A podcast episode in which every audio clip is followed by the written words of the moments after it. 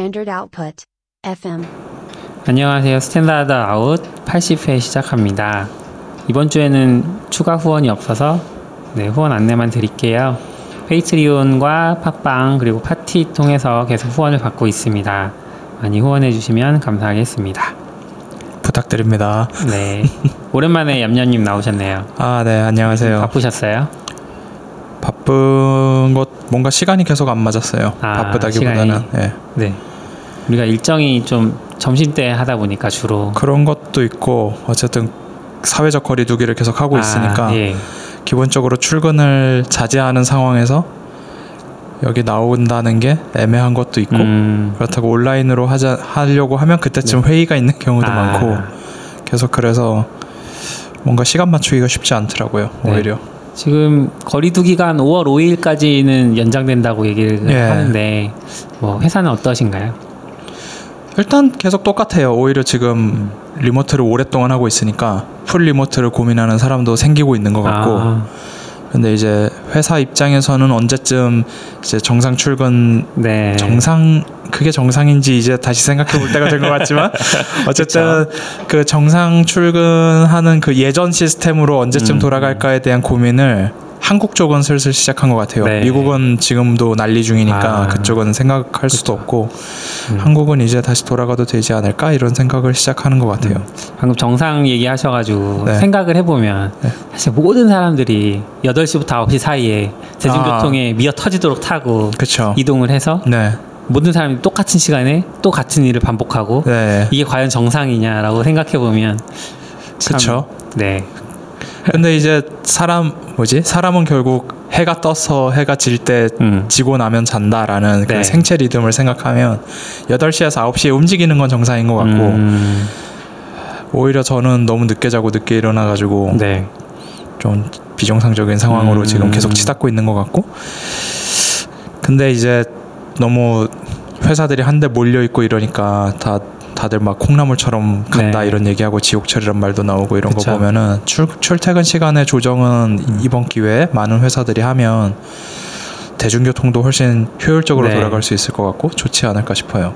회사라는 말 자체에서도 약간 느껴지는 게 네. 회가 모일 회잖아요. 아, 그렇죠. 결국 이제 모여서 일하던 아, 전통적인 예. 방식인 거고 어, 어떻게 보면 이제 우리 같은 IT 노동자들은 굳이 모여서 일할 필요가 없으니까 사실 이제 그렇죠. 이번 맞아요. 기회 같을 때 크게 타격받지 않고 음. 어떻게 보면 어, 좋아하는 방식대로 일할 수 있어서 좋았는데 음, 회사라는 그 개념 그런 것도 조금 바뀔 필요가 음. 있지 않을까. 회사 사실 모이는 위치를 꼭 그러니까 옛날에는 어쩔 수 없이 특정 공간에 모여야 네, 됐다면 물리적으로 한 공간. 예, 이제는 그런 물리적인 모임이라는 것 자체가 점점 약해지고 있는 네. 시기니까 회사를 긴랩처럼 아예 온라인으로만 음. 모인다 이렇게 생각할 수도 있을 것 같고 네.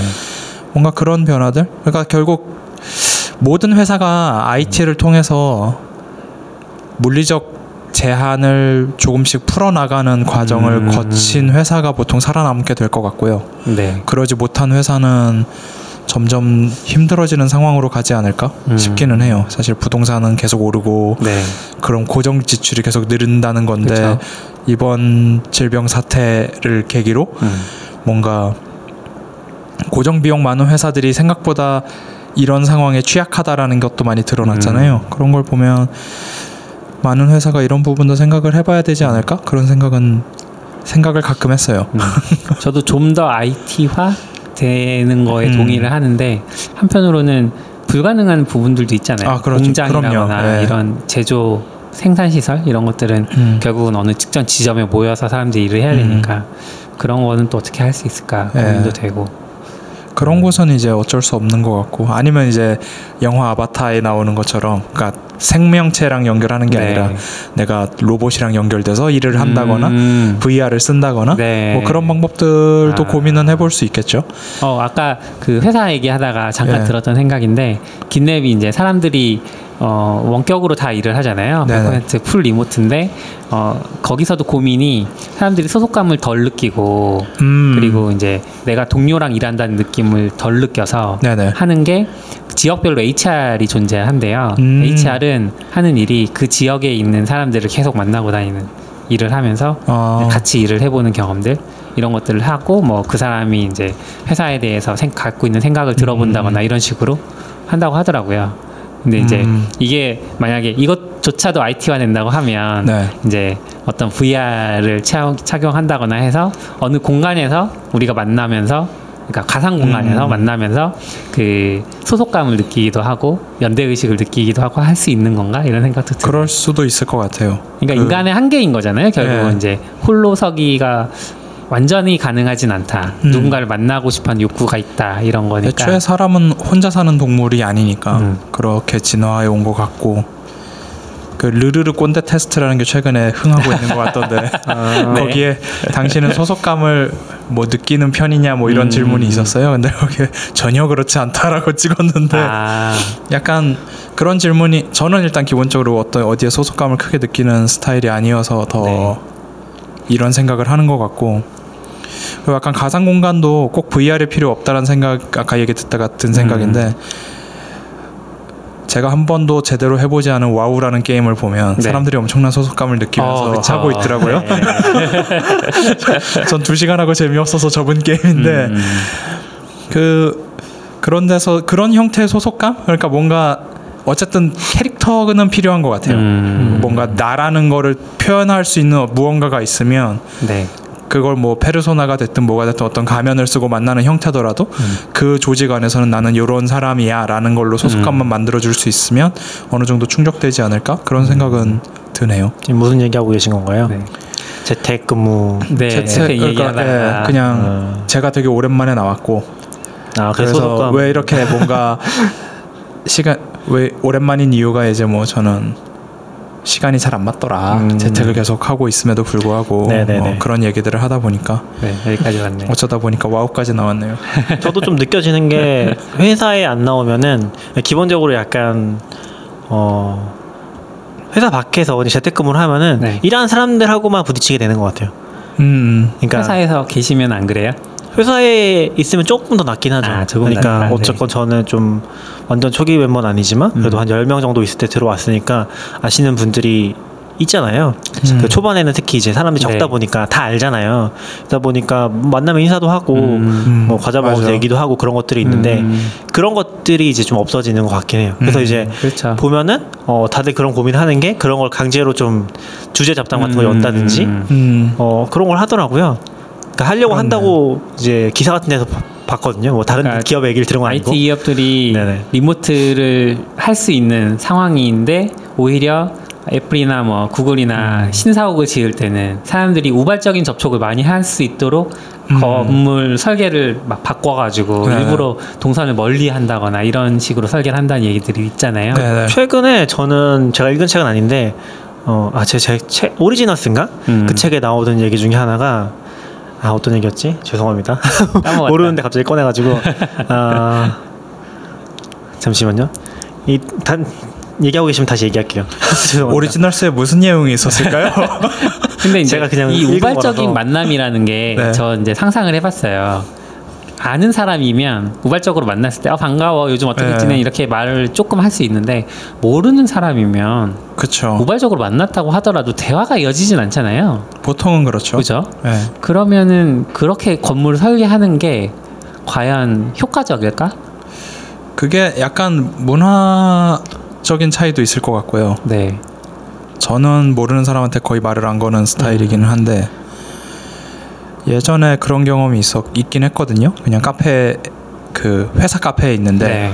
그러니까 일반 카페에서는 그런 일이 거의 없고 음, 당연히 음, 회사 카페에 있으면 이 회사 사람이라는 게 어느 정도 인식이 그쵸. 되니까 그냥 모르는 사람이 와서 말을 거는 경우가 가끔 있더라고요. 어, 그래요. 그래서 뭐 누구냐고 막 해가지고 뭐 누구라 아. 누구다 뭐 무슨 일 하냐 뭐 네. 그런 경우가 가끔은 있어요. 그러니까 그거는 어. 이제 왠지 그분은 회사에 대한 소속감이 굉장히 강한 분이었던 것 같고 음. 저는 이제 되게 불편했죠.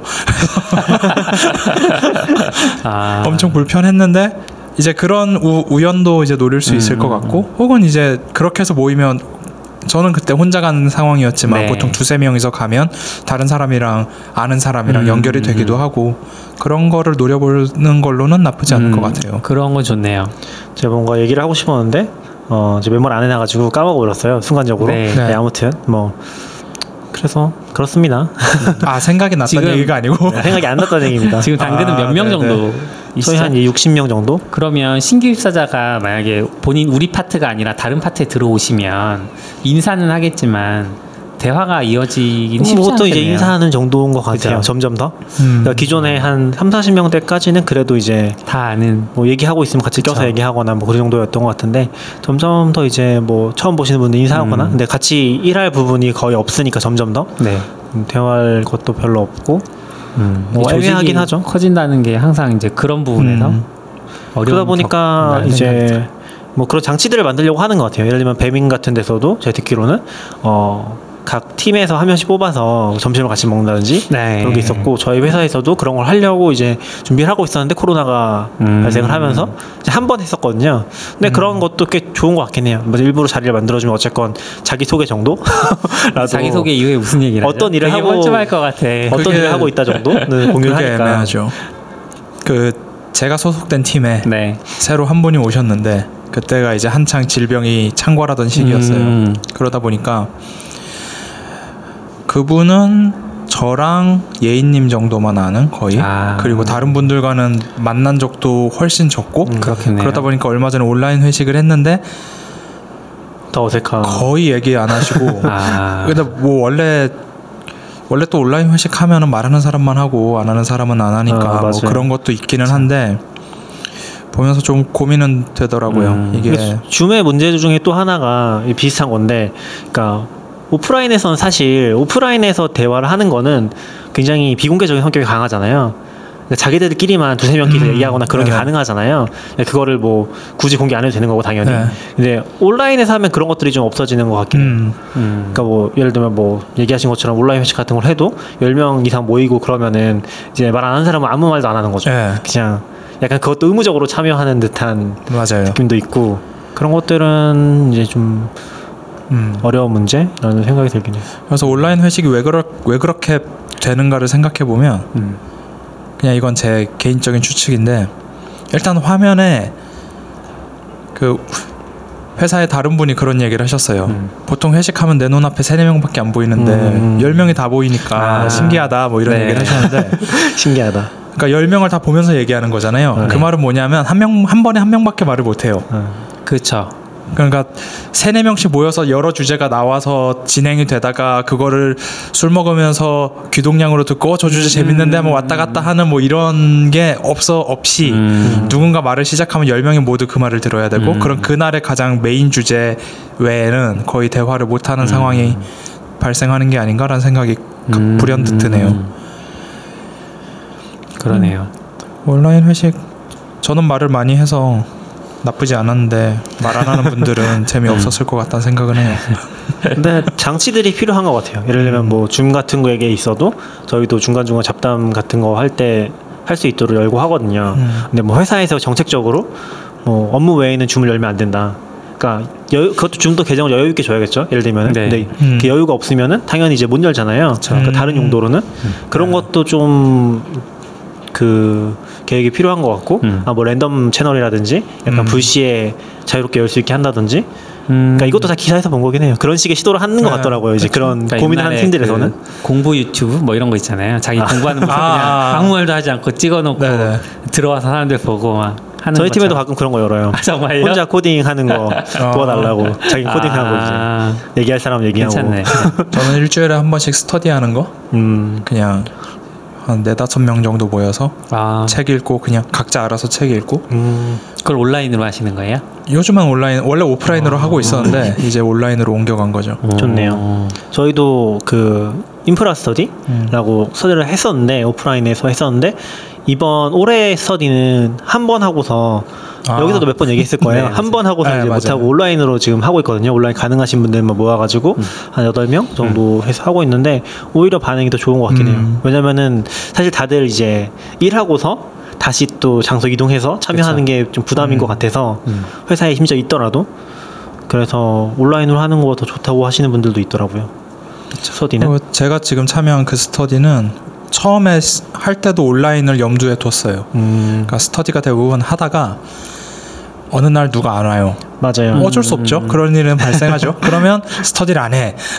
아 정말요? 그러니까 뭔가 다 와, 같은 주제를 갖고 스터디를 하면 네. 모두가 그날 꼭 와야 되고 막 이러니까 아, 그, 그 사람이 진도 놓치면 막 다음 거뭐 네. 맞추고 뭐 이래야 되니까 그래서 안 하고 그래서 한 명이 안 오면 다음에 또 누가 안 오고 음. 이게 스터디는 인원이 많아질수록 점점 안 하게 되고 그래서 그냥 무조건 그날 그 시간에 온라인으로라도 하고 음. 뭐 참여 못하면 할 수 없고 그런 식으로 음. 계획했던 것도 제가 스터디를 그다지 좋아하지 않는 것도 그런 게 있는데 음. 전 스터디를 책을 읽는 용도로 하는 것 같아요. 네, 좀 제가 혼자서 거. 하기는 이제 1년 지나서 보면 아무것도 읽은 게 없기 음. 때문에 스터디를 하면은 어차피 어한 권 읽었고 두 권 읽었고 음. 다 읽었는지 모르겠지만 그래도 누가 옆에서 얘기해주고 이제 네. 의무적으로 참여하게 되면 좀 자극되는 게 있어서 근데 이번 스터디 참여율이 굉장히 저조하십니다. 아, 뭐 그렇긴 하지만 다 듣고는 있었어요. 아 그래요? 네, 참여할 여건이 안 돼서 그냥 아. 꼬, 귀에 꼽아놓고 그것도 약간 원격 스터디 장점이긴 하죠. 음. 내가 일 있으면 그냥 아. 듣고라도 있을 수 네. 있으니까 그런 포인트도 장점이라고 하기엔 좀 음. 죄송스럽긴 하지만 네. 전 스터디에서 제일 중요한 개인적으로 중요하다고 생각하는 게 수준이 서로 다른 사람이 모여 있어야 된다라고 음, 어, 그쵸, 생각을 해요. 그쵸. 그러니까 보통 뭐 Python을 처음 공부하는 사람들이 모여서 Python 공부를 하면 음.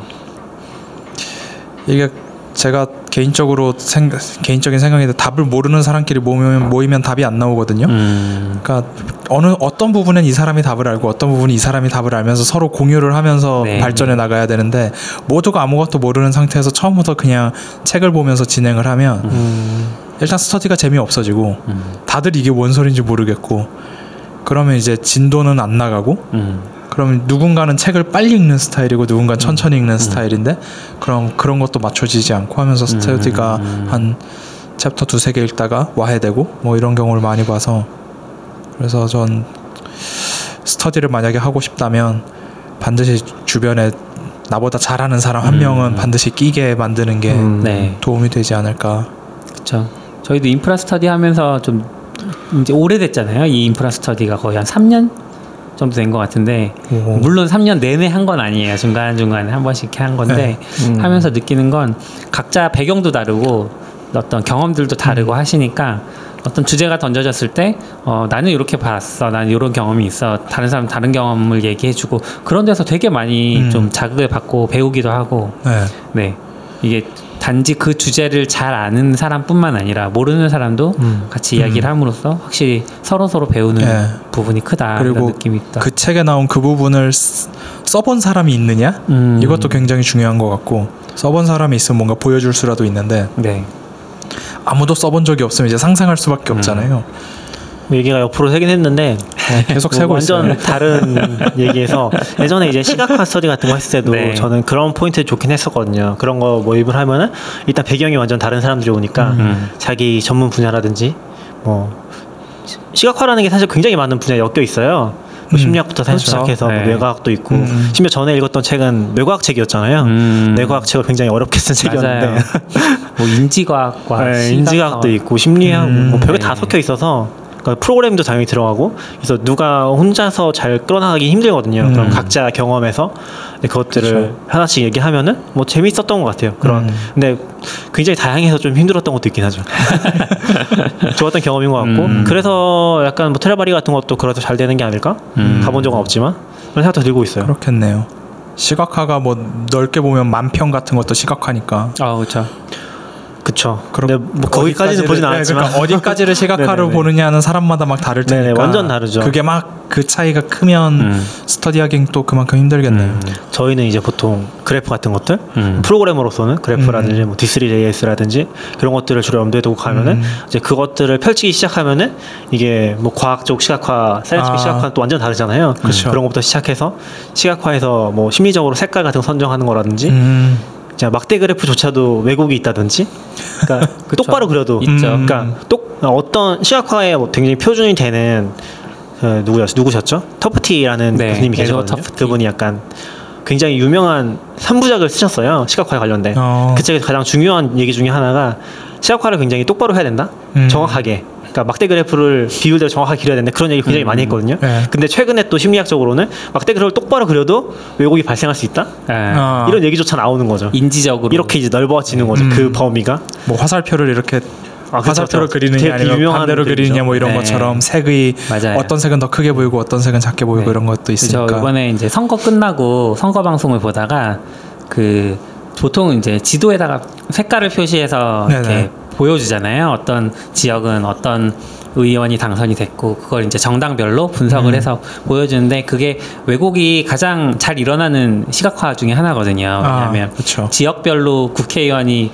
동등하게 고르게 퍼져 있는 게 아니라 지역이 굉장히 넓은 음. 곳도 있고 그런데 넓은데 인구가 적으면 이제 한 의원이 당선되더라도 그 의원이 차지하는 음. 지역이 굉장히 넓은 거죠. 그리고 서울 같은 경우에는 지역은 굉장히 좁지만 국회의원 엄청 많고 네. 근데 막상 한 지역구가 뭐 예를 들면 여당이 나 야당이나 한 당이 딱 도드라진다고 하더라도 엄청 작은 지역이기 때문에 음. 그런 지역들을 볼 때는 굉장히 어, 작은 지역을 차지했구나 이렇게 생각을 하지 않고 음. 뭐 이런 식으로 이제 시각적인 왜곡이 발생하는데 K, KBS였나? 이렇게 보니까 그냥 목록으로 쭉 나열을 한 거예요. 어. 서울 지역에 뭐 1, 2, 3, 4, 5, 6, 7, 8 이렇게 쭉 나열하고 뭐 여당, 야당 색깔을 이제 뭐 예를 들면 음. 파란색, 빨간색으로 표시했다고 하면 네네. 그걸 목록화해서 쭉 보여주니까 이게 일 단 1차적으로는 국회의원 한 명이 가지고 있는 그 점유율이라는 게 동일하잖아요. 네네. 그러니까 전체에 대해서 어떻게 볼 수 있구나. 그러니까 지도에서 왜곡, 왜곡되었던 내용들이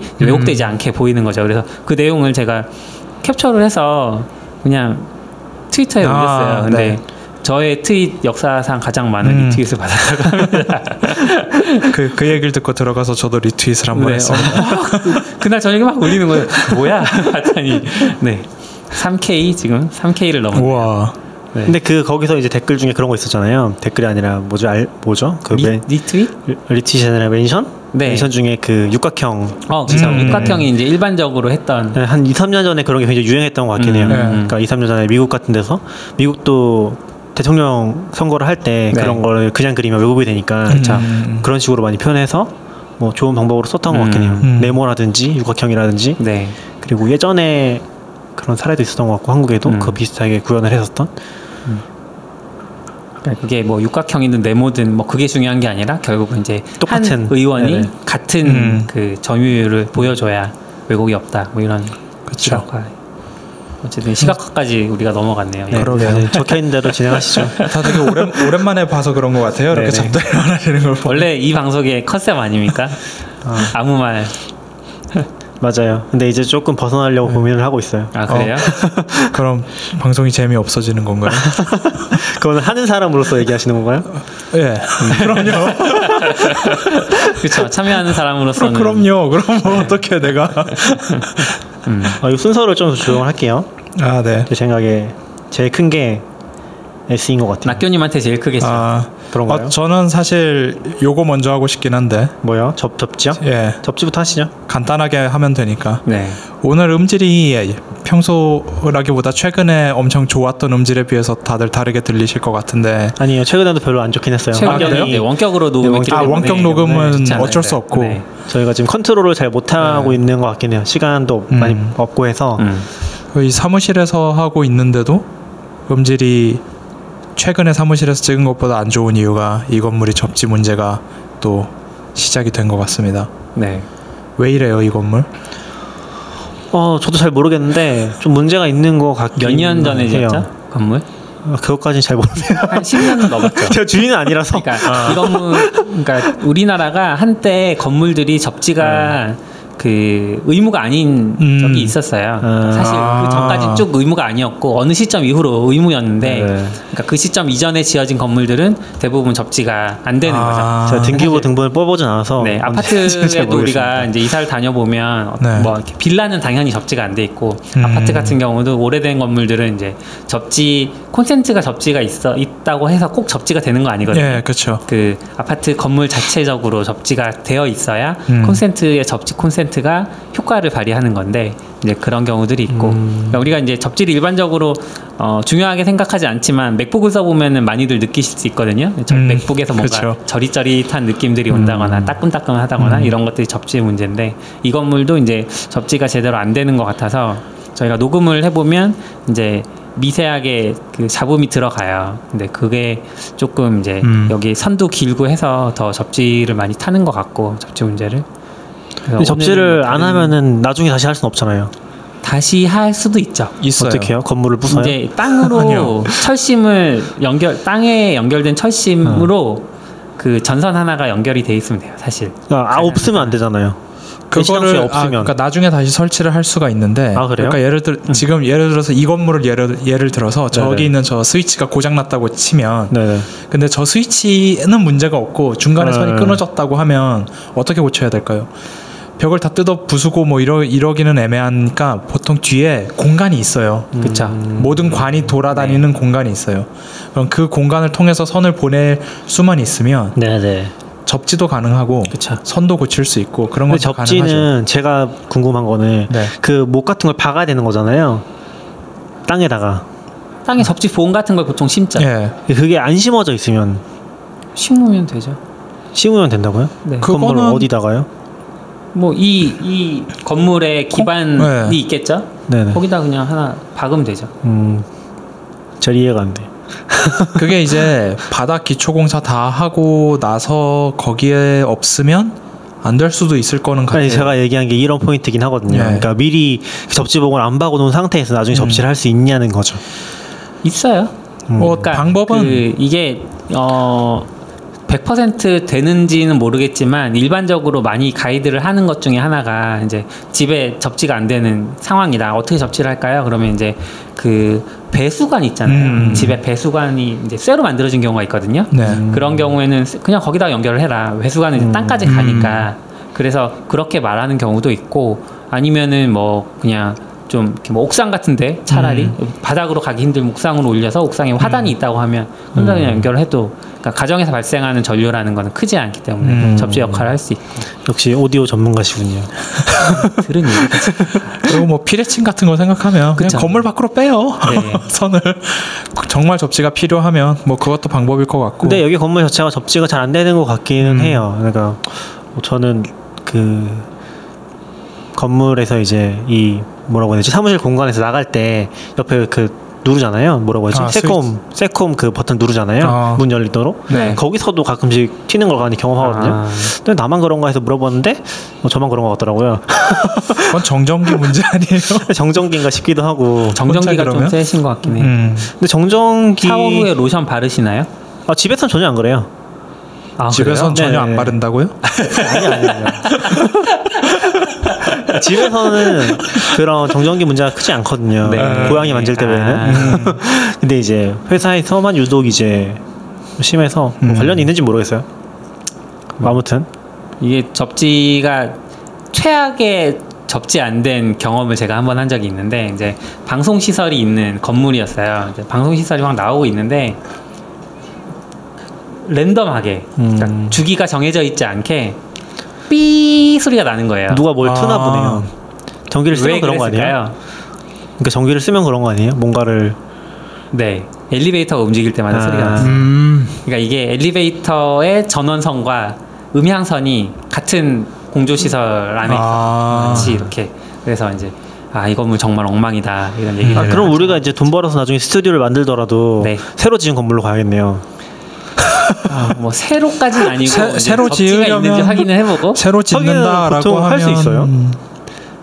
뭘 할 수 있냐고요? 접지가 접지 확인. 있는지 확인 확인할 그거 수 있죠. 그 뭐지 그 미터기 있잖아요 음. 그 전기 미터기 그걸로 콘센트에 찍어보면 돼요 음. 아니면 그냥 맥북 연결해요. 저리저리 저기 30분만 해보겠습니다 하면 바로 알수 아, 있어요. 근데 저는 요새 인프라를 하고 있으니까 항상 느끼는 게 이 관찰이라는 게 엄청 큰 비용이 드는 거구나 음. 생각을 항상 하거든요. 접지 얘기하다 왜 갑자기 인프라 얘기로 아, 접지가 되는지 확인하려면은 아. 음, 네, 그런 그 것도 제대로. 확인하려면은 왜냐하면 들어가고 나서 또 이제 문제가 있었다고 하면은 음.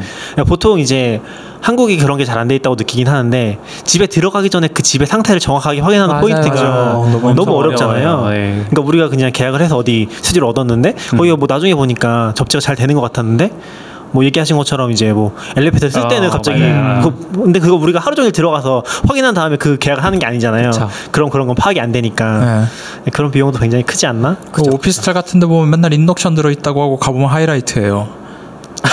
진짜 너무 싫어. 아 그게 달라요? 하이라이트는 실제로 빨간색 그 열이 나오는 게 네. 하이라이트고 인덕션은 유도 전류로 아. 냄비만 데피는 그러니까 프라이팬 있는 오. 냄비만 데피는 거거든요. 그래서 어, 그러면 인덕션은 완전히 다른데 손을 대도 안 돼요? 그러니까 인덕션은 키면은 본인이 위 그 기기 자체가 위에 그 팬 같은 게 있는지 없는지 인지할 수 있어요. 유도 전류 발생시켰는데 얘가 못 아, 받아가 갈 테니까. 그럼 차단시키는 예, 거예요? 그래서 뭐 그릇 같은 거 올려놔도 뜨거워지지 않고.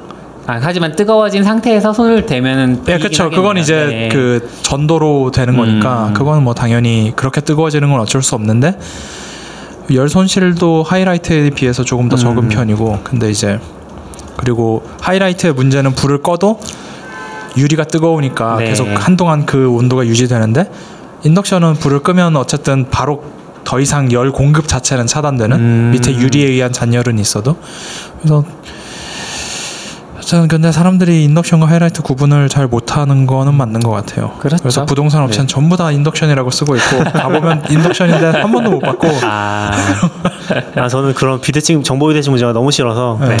아 너무 힘들어요 살기가. 그렇죠. 그거 해주는 그러니까 집 얘기로만 국한해 보면 그거 해주는 업체 뭐 요즘 요즘에 있다고 있는 하더라고요. 것 같긴 한데 아, 네. 그것도 결국에 동의를 받아서 보통 진행하는 거니까. 하죠. 그리고 보통 그 집 살 때, 집살 때 몇십만 원 주고서 네. 그 사람들이 가서 체크해주고 한다고 하는 것 같더라고요. 그러니까 얼마나 정보를 대충 주면 근데 그런 아, 어, 그런 업종이 생길 정도로 부동산이 정보를 안 주잖아요. 네, 아예 안 줘요. 저는 관리도 안 하고. 잘은 모르겠는데 뭐 아주 고급 부동산까지 가지 않는 이상은 약간 음. 주거를 쾌적하게 한다는 목적보다는 맞아요. 그 약간 아파트를 산다는 그 포인트가 훨씬 강하다는 느낌을 좀 들긴 해요. 그래서 약간 사실 저는 근데 느끼는 게 물론 다양한 부분에서 좀 모자란 부분들이 있긴 하지만 어, 빌려 살아도 어떤 면에서 더 쾌적하긴 하거든요. 음. 더싼 가격에 더 넓은 집에 살 수 있으니까 물론 그쵸. 이제 주차라든지 뭐 음식물 쓰레기 처리라든지 그런 음. 것들은 이제 항상 얘기되는 거지만 훨씬 더 힘들고 안 좋긴 하죠. 근데 뭐 그런 포인트들이 이제 어떤 게 주거 공간으로서의 삶의 쾌적함보다는 음. 이제 약간 계급적 같은 것도 있고 네. 아파트 사느냐 아니냐 약간 이런 것도 갈리고 네. 뭐 물론 잘 모르겠어 어려운 것 같아요. 음. 약간 좀 점- 주제가 새니까 점점 더 무식이 들어가는 것 같아서 다시 이제 우리 IT 얘기로 좀 네. 돌아가서 넘어가고. 그래서 뭐 접지 문제를 얘기한 이유는 그냥 오늘 음질이 에, 좀 안 아, 좋을 맞아요, 것이다. 맞아요. 그거를 공지하려고 했는데 하다 네. 보니까 또 많이 샜네요. 저희 음질이 어 별론 것 같아요. 잡음이 계속 들어가더라고요. 음. 그러니까 요거를 지금 저 장비 이름이 뭐죠?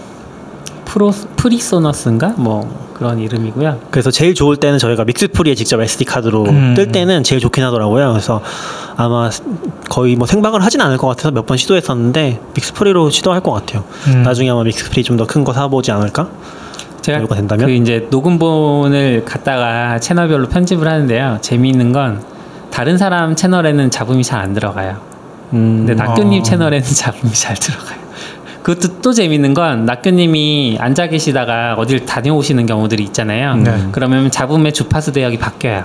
음, 그래서 저는 이제 낙교님의 전체 음. 목소리에다가 특정 주파수를 예를 들면 좀 이제 그 어. 커팅을 하거든요. 엄청 네네. 복잡한 작업을 하시요 그, 그 주파수를 없애면 잡음이 없어지는 경우가 있어서 이제 그렇게 하는데 근데 잠깐 이동했다가 다시 들어오시면 바뀌니까 아. 그쪽 대역도 깎아야 되는 거예요. 음. 그러면 이제 목소리가 전반적으로 왜곡이 더 심해지는 음. 거니까. 평소에 걸을 때 벽에 붙어서 긁으면서 걸으세요? 근데 그건 원격 녹음할 때 얘기하시는 거죠? 아 아니요 아니요 원격 때도 그렇긴 했지만 이제 여기서 녹음할 때도 그래요. 음. 그럼 제가 전기를 뭔가 네. 뭔가 벽에 붙어 혹시 다니시거나 여기 요 코일 같은 거 신발에 아이언맨. 옛날에 그 아이젠 박힌 신발 있잖아요. 그런 그런 신발 신으시나요? 근데 경험상 어쨌건 그런 어떤 요인들 차단하는 게 제일 좋은 것 같아서 음. 어떤 정기적인 요인들을 이 믹스프리에 직접 요걸 연결했을 때는 가장 그런 간섭이 적은 것 같긴 했어요. 네. 음. 그래서 제일 좋았던 것 같고 일단 경험상 그러니까 그 믹스프리에 그건 결국 안 믹스프리가 전원을 안 쓰니까. 그렇죠. 네. 믹스프리가 USB-C 전원만 받으면 되니까 음. 아니면 심지어는 그것도 애매하다 그러면 이제 건전지도 되긴 하거든요. 건전지 끼우면 아, 그래서 굉장히 잘 만든 것 같아요. 음. 애초에 저렇게 만든 이유가 믹스프리 저걸 만든 업체도 음. 그 잡음 문제를 계속 겪어왔겠죠. 그렇겠죠. 의한. 네. 아마 그런 거에 영향을 받지 않는 휴대용 장비를 만들고 음. 싶어서 한 것 같은데 굉장히 잘 만든 것 같아요. 음. 그리고 심지어 저 프리소너스도 아까 얘기했었는데 저기 보면 아날로그 조작하는 게 굉장히 많이 있거든요. 네. 근데 실제로 아무런 효용이 없어요. 저희한테는. 왜냐면 디지털로 빼서 녹음을 하면은 믹스프리도 그런데 그 아날로그에서 조작한 정보들이 하나도 들어가지 않아요. 음. 어. 다 그냥 무시되고 기본으로 통짜로 녹음이 돼버려요. 음. 그래서 그런 거 아무런 의미가 없는 것 같고 그렇군요. 네. 여기서 대신 SD 카드로 녹음할 땐다 정보가 저장이 되니까 음. 그런 거 좋긴 하더라고요. 그리고 CP님도 계속 얘기하시는데 어떤 방식을 쓰더라도 컴퓨터에 들어가면은 일단 왜곡이 발생한다. 그러니까 컴퓨터에서 여러 군데서 우리 원격 녹음 하잖아요. 각각 컴퓨터 사서 녹음을 하면은 어떤 데서는 컴퓨터가 느려져서 녹음이 밀린다든지 음. 하는 증상이 아. 발생한다는 거죠. 그거를 완벽하게 제어할 수 없기 때문에 음. 그 전 단계에서 무조건 녹음하는 게 그러니까 전문 레코딩 장비가 필요하다는 네, 얘기시죠. SD 카드든 뭐든 네. 그 전에서 녹음하는 게 제일 좋고 편집은 무조건 후편집. 근데 귀찮아지긴 하죠. 네. 뭐 전문 장비란 건 그런데 목적이 있는 거죠, 음. 사실. 컴퓨터는 그냥 모든 거를 대충 적당한 수준에서 하기 위한 도구고. 네. 이게 쓰기 전에 잘 모르는 것 같아요. 아날로그 장비를 왜 쓰는 거지라는 생각을 항상 하니까 음. 컴퓨터 쓰는 사람으로서는 쓰기 전에는 그 효용을 잘 못 느끼는 아날로그 것 장비 같아요. 하나 쓰시잖아요. 아이폰 SE라고 아이폰 SE는 디지털인데 거의 뭐 이번- 박물관에서 볼수 또- 있는 거 아닙니까 이제? 이번에 투가 나왔다고. 아 투가 나왔죠. 낙규님 안 사신다고 아. 나와도 안 살 거예요. 공식 SE 아직도 투는 빨라요. 아니죠? 막 그러셨는데 네, 정확히 2는 아니고 SE가 나왔죠. 예, SE 그러니까 기존 SE를 2세대가 나왔 덮어버리기 위한 3세대. 새로운 SE라고 저는 생각을 하고 야, 이거 있습니다. 완전히 낙규님을 위한 것 같아 요. 낙규님이 SE2 안 살 거예요. 그랬는데 SE는 음. 안 산다는 얘기 안 했잖아. SE를 또 사면 되는 거죠. 아, 아, 그건 SE 잘 얘기해 주세요. 어, 그건 잘 모르겠는데 저는 네. 일단 그 예약 주문하는 날 예약 구매할 수 있는 날 첫날 와. 주문을 했고요. 그래서 어. 내일 이제 배대지에 도착할 예정입니다. 어. 다음 주에는 아마 올 수 있지 않을까? 뭐 다음 주 수요일까지는 모르겠지만 배송은 문제 없나 봐요, 별로? 어떤 배송? 배송 이요? 그러니까 코로나 때문에 배송이나 이런 어거 모르겠어요. 그런 거에 대한 얘기는 따로 들은 건 음. 없어서 근데 중간 중간에 저도 그 상황 속에서도 뭐 직구 같은 거 몇 번 했었는데 그게 배송 지연 같은 거 없었던 것 같아요. 음. 네. 음. 근데 애플 제품을 사느니 애플 주식을 사는 낙교님은 어디 가시고? 어, 지금은 애플 주식 한 주도 없고요. 약간 그거를 고민했었는데 아 이거 애플 주식을 사야 되는 건가? 라고 했는데 어차피 SE를 해도 두 주도 못 사요. 아 그런 판단을 가지고 이제 SE를 사긴 했죠. 이번 SE는 뭐가 달라졌어요? 이번 SE는 베이스가 아이폰 8이라고 보시면 될 것 같아요. 그 전에 아이폰 4였나요? 베이스가? 4 4죠. 4 SE 뭐 파이, 이런. five 아니에요? five. 5 아, 5구나. five예요? five가 베이스인데 엄청 오래되긴 했네요. five는 진짜 오래됐고 네. SE는 사실 3년 이제 반? 4년? 아직 안 됐거든요. 계속 한 얘기지만 음. 생각보다 오래 안 됐어요. 네. SE는 근데 이제 그 느낌이 five는 사실 굉장히 오래됐잖아요. 음. five는 7, 8년 됐나요? 아마 지금 업데이트도 안 될 거고 그렇죠. 한네 파이브는 진짜 최소, 오래됐어요. 최소 5년 네. 정도 된 것 같고. 그러니까 H 지금 한 3년 됐을 거 아니에요? 음. 3년? 3년이나 3년 조금 안 됐거나 그렇게 생각하면 이제 그 정도 텀을 두고서 어 기존 부품들을 활용을 해서 나온 게 아닐까 싶은 거죠. 음. 음. 결국에는 SE는 저는 재활용 이라고 네. 생각하긴 하거든요. 음. 8그 프레임도 똑같은 걸로 음. 알려져 있고 그렇게 봐서는 결국에 SE 크기의 SE가 나올 가능성은 이제 없었던 거죠 사실. 그럼 혹시 그 낙교님은 지구를 위해서 SE를 사용하시는 건가요? 아, 그런 건 아니고요. 아니에요? 그런 거 재활용을. 강조하시길래. 근데 SE가 굉장히 매력적인 포인트도 있어요. 음. 왜냐면 은 8이 그러니까 예를 들어서 8을 지금 쓰는 느낌인 거잖아요. 느낌상으로는. 네. 근데 8 껍데기는 8이지만 엄청 좋은 8인 거죠. 네, 음. 프로세스는 SE 도 마찬가지고. 다고 들었어요. SE도 제가 지금 항상 느리지 않다고 얘기를 하는데 네. 실제로 느리지 않아요. 그러니까 무슨 말이냐면 그러니까 기존 SE를 얘기하는 거예요. SE1도 느리지 않다는 게 어, 애플 자체가 굉장히 최적화가 잘 돼 있고 거의 어떤 음. 앱을 쓰더라도 기본적인 퍼포먼스가 나오거든요. 굉장히 오래된 CPU임에도 불구하고. 근데 이제 요즘에 들어서 좀 문제를 느끼고 있는 게 뭐냐면 어떤 가정을 하고 있냐면은 모든 아이폰이 다 상향 평준화가 됐잖아요. 그 네. 이후로 결국 새로운 모델들이 나오니까. 네. 그러면서 앱 개발자들이 나태해졌다. 난 저는 가정을 하고 있어요. 음. 결국에는 CPU가 좋아지면은 CPU가 좋아지고 메모리가 커지면은 거기에 맞춰서 앱을 개발하잖아요. 그러다 보니까 SE가 느려진 게 아니라 음. 새로운 앱들이 뭐 고성능이 필요한 게 아니라 더 방만하게 개발하는 거죠. 자원을 방만하게 쓰니까 SE에서 어떤 증상이 있냐면은 앱들이 느린 게 아니라 앱을 업데이트하면 느려져요.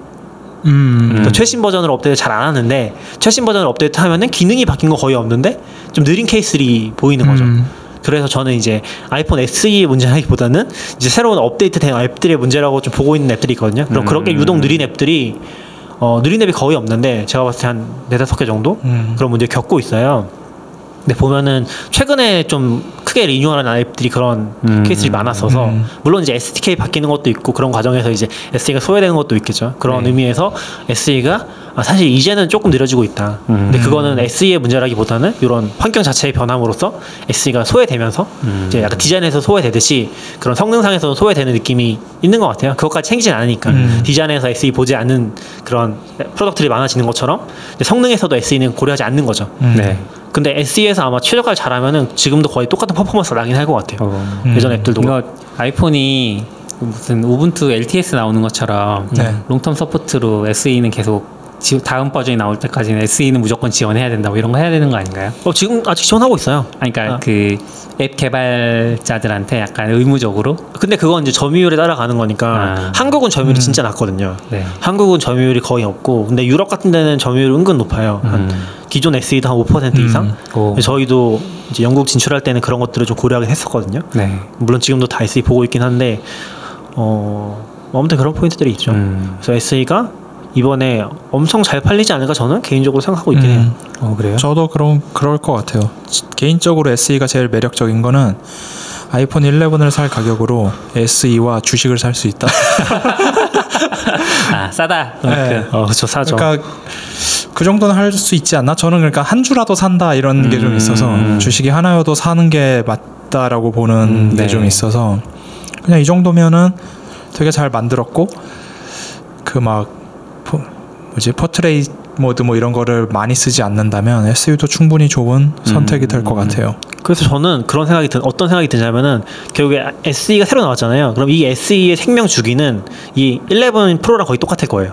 11 프로를 쓸만할 때까지는 SE를 쓸수 있을 거예요. 음. 그 칩을 넣었기 때문에 물론 네. 그게 의도적인 건지 뭐 진짜 일부에서 얘기하는 것처럼 코로나 때문에 음. 뭐 어필할 수 있는 포인트가 적어지면서 이걸 굳이 넣어가지고 음. 했냐는 얘기도 있던데 근데 그건 저는 불가능한 것 같고 왜냐면 네. 미리 다 준비를 했었을 거기 때문에 음. 그렇게 생각하면은 이제 그 주기를 맞춘 게 아닐까? 음. 11 프로 쓸 수 있을 때까지는 SE도 그냥 똑같이 쓸 수 있다. 음. 근데 이제 그게 한 4년 5년은 될 거라고 보거든요. 그렇게 봤을 때는 지금 뭐 SE 사서 새로운 걸 사서 쓰기는 굉장히 괜찮지 않을까? 음.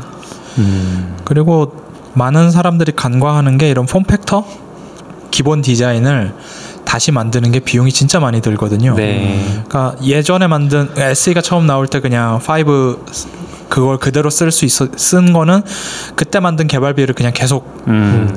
어떻게 보면 우려먹기? 위해서 네. 그러니까 결국 수익률을 위해서 하는 거라고 본다면 10R, 11, 뭐11 프로 이것도 전부 다 아이폰 10에서 조금 더 발전한 거, 그 다음에 아이폰 아 10R이 이제 11이 됐고 뭐 그런 식으로 기존에 만들었던 form factor를 계속해서 재활용하는 거는 애플의 기본적인 전략이라서 음. 근데 그게 이제 좀 더 옛날 모델까지 네. 마치 맥북 에어, 맥북 프로 옛날엔 맥북이라는 것까지 있었던 것처럼 그렇게 세 가지 라인을 세 가지의 폼팩터를 계속 가져가겠다 이런 식으로 음. 지금은 보이는 것 같아요. 아이패드도 그러고 있고. 음. 굉장히 전략적으로 제품 만드는 것 같다는 생각이 음. 들어요. 그러니까 약간 새로운 모델이 나오면 기존 거는 다 버려야 되는 상황이 아니라 음.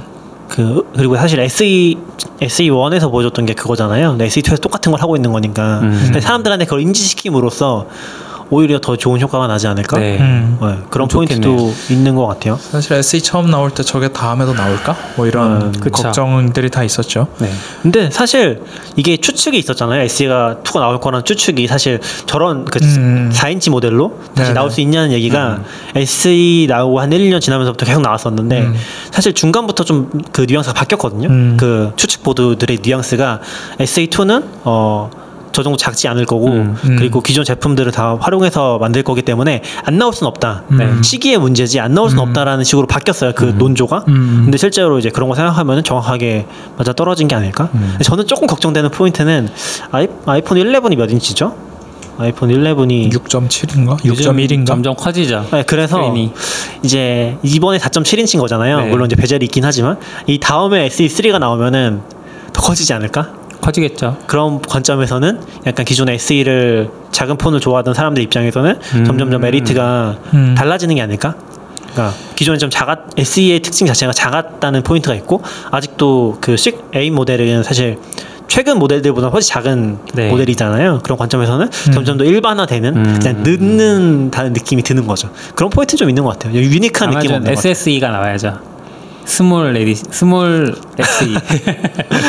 specially small 그래서 약간 SE 관점에서 보면은 진짜 special edition이라는 말이 맞는 것 같긴 해요. 음. eight의 special edition 음. 같은 네. 느낌, 5의 special edition 같은 느낌인 거죠. 그러니까 결국 다음 SE는 지금 10의 디자인 음. 그 이렇게 음. 어, 이제 네네, 너- 그쵸. notch가 있는 그 형태의 게 나올 거라고 가정을 해볼 수도 있을 것 같고 음. 일단 그러면 왠지 다음 12나 뭐 이런 아이폰은 다시 네모난 형태로 아이패드 음. 프로가 간 것처럼 그렇게 되지 않을까. 어, 뭐 그런 얘기도 있더라고요. 네, 옆면이 평평한 음, 음, 음. 지금 저 SE처럼 옛날 SE처럼 세워 놓을 수 있는. 음. 사실 전 지금 아이폰에 제일 불만이 세워 놓을 수 없다이기 아. 때문에. 어, 아까도 그런 얘기 했었는데 지금 저희가 녹화를 하고 있는데 네. 제 아이폰을 세워서 녹화하고 있거든요. 예. 그러니까 세운다는 게 옆으로 세워서 이렇게. 예. 음. 네, 근데 지금 폰들은 그게 되는 게 그게 안 되죠. 없죠. 예. 갤럭시 쪽에도 없고. 그래서 그런 부분은 음. 그런 부분을 이제 다음 모델에서 가져오지 않을까. 음. 사실 SE를 사람들이 많이 좋아했던 포인트 중에 하나가 그러니까 SE1을 좋아했던 포인트 중에 하나는 약간 모르겠어요. 이게 맞는 말인지 는 모르겠는데 스티븐 잡스의 디자인 고집이 남아 있었던 음. 그러니까 하지 말라는 거 다 안 했던 음. 그러니까 카메라도 안 튀어나와 있고 옆으로 세울 수도 있고 음. 뭐 세우는 게 포인트인지 모르겠지만 그런 부분이 있었는데 그게 사실 다 깨졌잖아요. 이 다음 예. 버전부터는 뭐 카메라 튀어나오는 거 너무 당연해졌고 네. 심지어 뭐 갤럭시에서도 카메라 튀어나 놀리더니 자기네 다 튀어나게 만들고 네. 인덕션 따라 만들고 너무 표, 보편화되다 보니까 네. 근데 뭐 또 케이스를 쓰니까 의미가 없긴 한데 또 음. 생각해 보면은 근데 SE가 케이스 안 쓰면 진짜 괜찮긴 하거든요. 음. 사실 아이폰 5까지 쓸 때는 전 케이스 아예 안 썼어요. 음. 음. 사실 이놈의 카메라가 튀어나오기 시작하면서 케이스 쓰기 시작한 건데 맞아요. 아. 다음 버전부터는 그냥 아예 그냥 케이스 안 쓸까 싶기도 해요. 요즘 유리가 너무 좋아져서. 음. 저 요즘 이제 케이스가 깨지지 유리는 잘 안 깨지더라고요. 음. 잘. SE 자체에 대한 얘기는 안 한 것 같긴 한데 그거는 뭐 한번 오면은 네. 아마 다음 주나 아. 다다음 주에는 가지고 올수 어. 있을 것 같아요. unpack. unpack unpack 뭐 하셔도 됩니다. 유튜브 찍으셔도 됩니다. 저희 44bits 채널에 unpack 해주셔도 되고. 근데 약간 좀 아쉬운 건 이제 카메라 같은 경우는 좀 포인트가 있는 것 같긴 해요. 그러니까 11 프로도 되게 사고 싶긴 했었거든요. 그러니까 음. 카메라 때문에. 음. 또 이게 휴대폰이라는 거 자체 역할 중에 하나가 카메라인 거잖아요. 네. 그렇죠. 세상이 바뀌었으니까. 근데 이제 어쨌건 그런 포인트를 최신 따라갈 수 없다는 거는 음. 단점이긴 하죠. 그러니까 소프트웨어적으로는 어떤 시점에 카메라를 쓰고 있어요? 뭐 잘은 모르겠는데 뭐 좋진 않은 것 같고 음. 카메라 자체 부품은 최근 최신 부품인 것 같고요. 음. 그거를 이제 AI로 좀증좀더 좋게 만드는 맞아요. 보정을 잘해주는 음. 그런 거라고 보면 될 것 같아요. 개선되는 부분은 소프트웨어적인 부분이 많이 큰 네. 것 같아요. 그러니까 렌즈 자체가 좋다거나 하드웨어적인 성능이 좋은 건 아니고 뭐 야간 촬영 같은 건 음. 당연히 썩 좋지는 않을 것 같고 음. 음. 한편으로 SE가 이 가격에 이 정도 스펙으로 나올 수 있었던 건 AI의 발전 때문인 것 같아요. 음. 그거 없었으면 이렇게 안 됐을 거예요. 근데 진짜 가격 자체는 괜찮은 것 같아요. 음. 제가 생각했을 때 갤럭시 저가 그러니까 안드로이드 저가 폰 사는 것보다 음. SE를 사는 게 약간 성능 관점에서도 그렇고 왜냐면 아까도 얘기했지만 주기를 11 프로랑 맞췄을 거라고 생각했을 음, 때 네. 그거가 돌아갈 때까지는 엄청 잘 될 거거든요. 거의 음. 모든 앱이. 음. 그렇게 생각했을 때는 굉장히 합리적인 선택일 수 있지 않을까? 음. 조금 더 비싸더라도. 라는 생각은 드는 것 같아요. 저는 음. 이번에 그 심플이로 해서 그 128기가로 사긴 했거든요. 음. 음. 근데 누가 리뷰한 거 보니까 256기가가 들어간 게 더 특이하다고 하긴 하더라고요. 아, 좀큰 왜요? 편이라서. 그러니까 이 폰에 쓰기엔 좀큰 아. 편이지 않나? 라는 이 얘기를 하셨던 것 같아요. 음. 음. 근데 뭐라고 해야 되지? 저가 폰을 살수록 오프라인 컨텐츠에 대한 니즈가 커요. 음. 그러니까 수 저가 폰을. 쓰는 사람일수록 Y, LT 요금제를 비싼 음. 걸안 쓸 확률이 높기 때문에 그런 분들이 오프라인 컨텐츠에 대한 니즈가 훨씬 크고 저도 그렇고 음. 그런 걸 보면은 이- 오히려 저가 폰을 쓸 용량이 큰 게 더 효용은 좋지 않나? 그 생각해 보면은 SE 때 정확히 기억이 안, 나, 안 나는데 옛날 애플 같았으면은 16기가, 64기가 이런 식이잖아요. 그거보다 훨씬 합리적이 된 것 같아요. 그보다 많이 합리적이죠. 64기가 사도 사실 얘기하신 것처럼 오프라인 콘텐츠 많이 안 쓰는 사람들은 충분히 합리적이고 음. 어, 많이 써도 한 128기가, 256기가 선택해서 쓰면은 음. 그 괜찮은 것 같아요. 저는 red는 아니고 일단 흰색으로 사긴 했거든요. 음. red가 코로나 기부를 한다고 하니까 어. 뭐잘 모르겠어요. 왜냐면 전면은 어차피 똑같은 것 같고 네. 음. 케이스 쓰시는 분은 어차피 상관 없으니까 뭐 네. 마음에 맞아요. 드시는 거 사도 되지 않을까? 음. red 쓰시는 분 아직 한 번도 못 봐서 음. 한번 본 것 같아요, red. 음, 예쁠 것 같긴 한데 전 다음에 사면 red나 음. 바이올렛으로 사야지 그러고 있었는데 네. 지금도 전 케이스는 바이올렛이긴 하니까 근데 아무리 말이 많아도 저희가 IT 회사라서 그럴 수도 있긴 한데 네. 애플 잘하는 것 같긴 해요. 11 프로 나왔을 때도 이거 누가 사냐고 했는데 다 한 명씩 사고 있고 음. 에어팟 프로 나왔을 때도 아무도 이거 필요 없다고 다 사고 네. 있고 그러니까 이게 약간 예측이 다른 것 같아서 전 11 프로 나왔을 때 와 저거 엄청 많이 팔리겠구나 어. 에어팟 프로 나와서 드디어 noise cancelling 들어갔으니까 저것도 무지막지하게 오. 팔리겠구나 음. 그런 생각도 했었고 근데 저도 느끼는 게 그러니까 이게 사람들이 전 느끼는 게 뭐냐면은 그 사람들이 아 사람들이 아니라 일단 아이폰 아, 에어팟 프로를 써보면은 대안이 없긴 해요 진짜 음. 그러니까 옛날에 보스 noise noise cancelling 이제 in-ear 이어폰 같은 거쓸 네. 때랑은 차원이 다른 것 같아요 음. 이거 자체를 쓰면은 이거 자체에 대한 대안은 아 없구나 라는 생각이 좀 드는 것 같아요 음. 근데 그 너무 보편화시킨 것 같아서 근데 뭐 다 따라하고 있긴 하죠. 심지어 네. 요새는 진짜 뭐 그 올리브영 같은 데 가보니까 그냥 이어 에, 이어팟을 아 이어팟 이어팟 에어 이어 이어폰 이어폰을 네. 다 에어 그 에어팟이 아니라 헷갈린다. 그 아이폰에 이어폰을 똑같이 만들어 팔더라고. 아. 그런 것꽤 있죠. 예.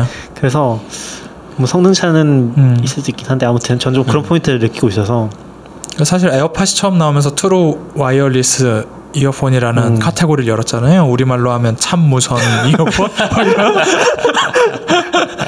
뭐 그런 참 무선. 그런 그런 카테고리를 열었는데 그 카테고리에서 또 애플이 제일 잘하는 것 같아요. 제가 음. 저는 이제 뱅앤 올룹슨 거 써보고 그다음에 그 젠하이저는 너굴린 거 네. 빌려서 좀 들어보고 뭐 그리고 다른데 평이나 이런 거 읽어보면 음. battery life도 그렇고 noise canceling도 그렇고 이런 것들이 전반적으로 모든 게 아주 뛰어나진 않지만 다 아. 평균 이상인 음. 제품은 음. 애플이어서 그러니까 좀 선택하고 크게 후회하지 않을 만한 거를 잘 만드는 것 같아요. 저는 음질을 기대하면 실망할 거라 생각하는데 그러니까 약간 전 느낌이 어 그 유선 이어폰 있잖아요. 유선 네. 이어폰이 굉장히 좀 계륵 같으면서도 대안이 별로 없었다는 느낌 많이 받거든요. 음, 그러니까 은근히 요 정도 가격에 요 정도 성능이 나오는 게 별로 없고 내구성을 음, 가진. 게 별로 없다라는 네. 느낌이었는데 1세대 무선 에어팟이 딱 그거를 선만 자른 느낌이긴 음, 음. 했거든요. 음. 이제 이 에어팟 프로도 서- 음질이 좋다기보다는 이제 어쨌든 거기다가 noise cancel을 넣은 느낌, 음. in-ear 이어폰이 된 음. 느낌이라서 그런 포인트들이 되게 잘 가져가고 있지 않나? 네. 경험을 계속 유지시켜주는. 지금은 이제 무선 유선을 쓰지도 못하죠. 답답해서. 뭐 다음에 기회가 되면 음질 얘기도 한번 해볼 수, 해보면 좋을 것 같아요. 아, 저는 전문 분야는 아니라서 한 시간 넘게 얘기할 수- 예, 어. 주제인데 얌얌님이 전문 분야죠. 아니요 저는 전 전문이라기보다 그냥 사람들이 음질과 음색을 구분 못하더라. 음, 아, 그렇죠. 저는 못합니다. 그, 그거에 그러면서 얘기하는 거를 막 공중파에서 막 전문 음악 PD 이런 분들도 하니까 아, 그래서 좀 다음에 특집으로 네, 한번 특집이 뭐지? 특집이라기보다 다음에 주제를 잡고 지금 어. 아이패드 키보드도 아직 안 했고 네네. 아이패드 키보드는 하실 얘기 있으신가요? 저는 사실 관심이 없어서. 아이패드 키보드는 아이패드보다 무겁습니다. 네? 아이패드보다 무거워요. 키보드가요? 예.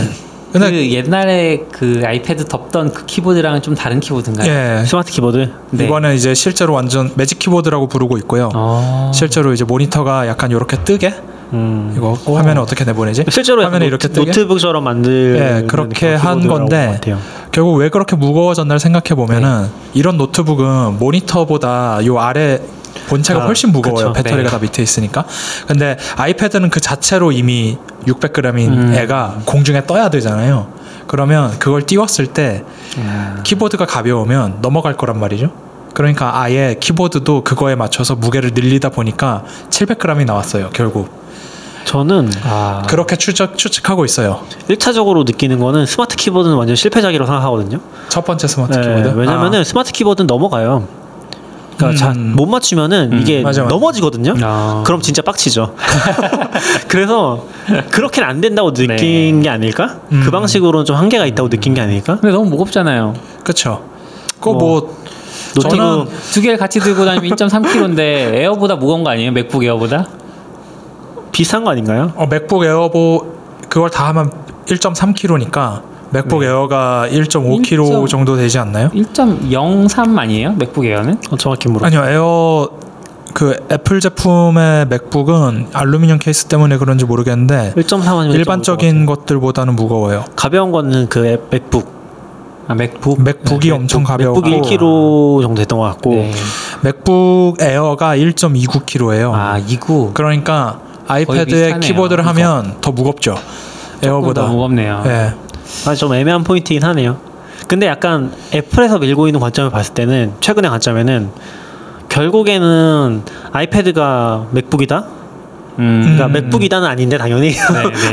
그, 그런 컨셉으로 예전에 그 12인치 네네. 맥북 같은 컴퓨터 컨셉으로 밀고 있다는 음, 느낌을 좀 그쵸. 주는 것 같아서 네. 그렇게 쓰라는 거 아니 그렇게 쓰고 싶은 사람들을 위한 거 아닐까? 근데 무게까지 감당하라고 하면 좀 그래서 그냥 차라리 그런 형태의 스탠드를 만들고 매직 키보드를 따로 음. 팔았으면은 음. 좋지 않았을까라는 생각은 개인적으로 하는데 뭐 트랙패드나 이 문제가 또 있으니까 그건 또 다른 문제가 되겠지만 네.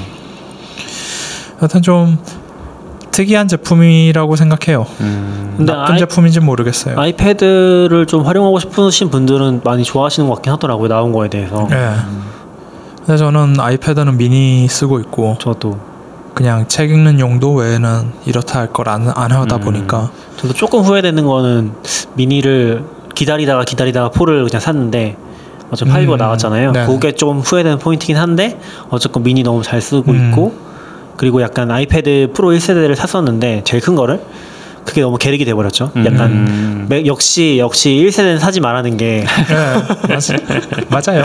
결국에 후에 나온 게 아무것도 지원 안 네. 되거든요. 펜도 음. 이제 지원 안 되지, 뭐 키보드도 마찬가지지. 음. 다 거의 버림받은 수준이라서 엄청 그 포인트는 좀 후회, 좀 음. 안타깝게 생각하고 있긴 하죠. 그때 괜히 샀다. 주식을 살 걸.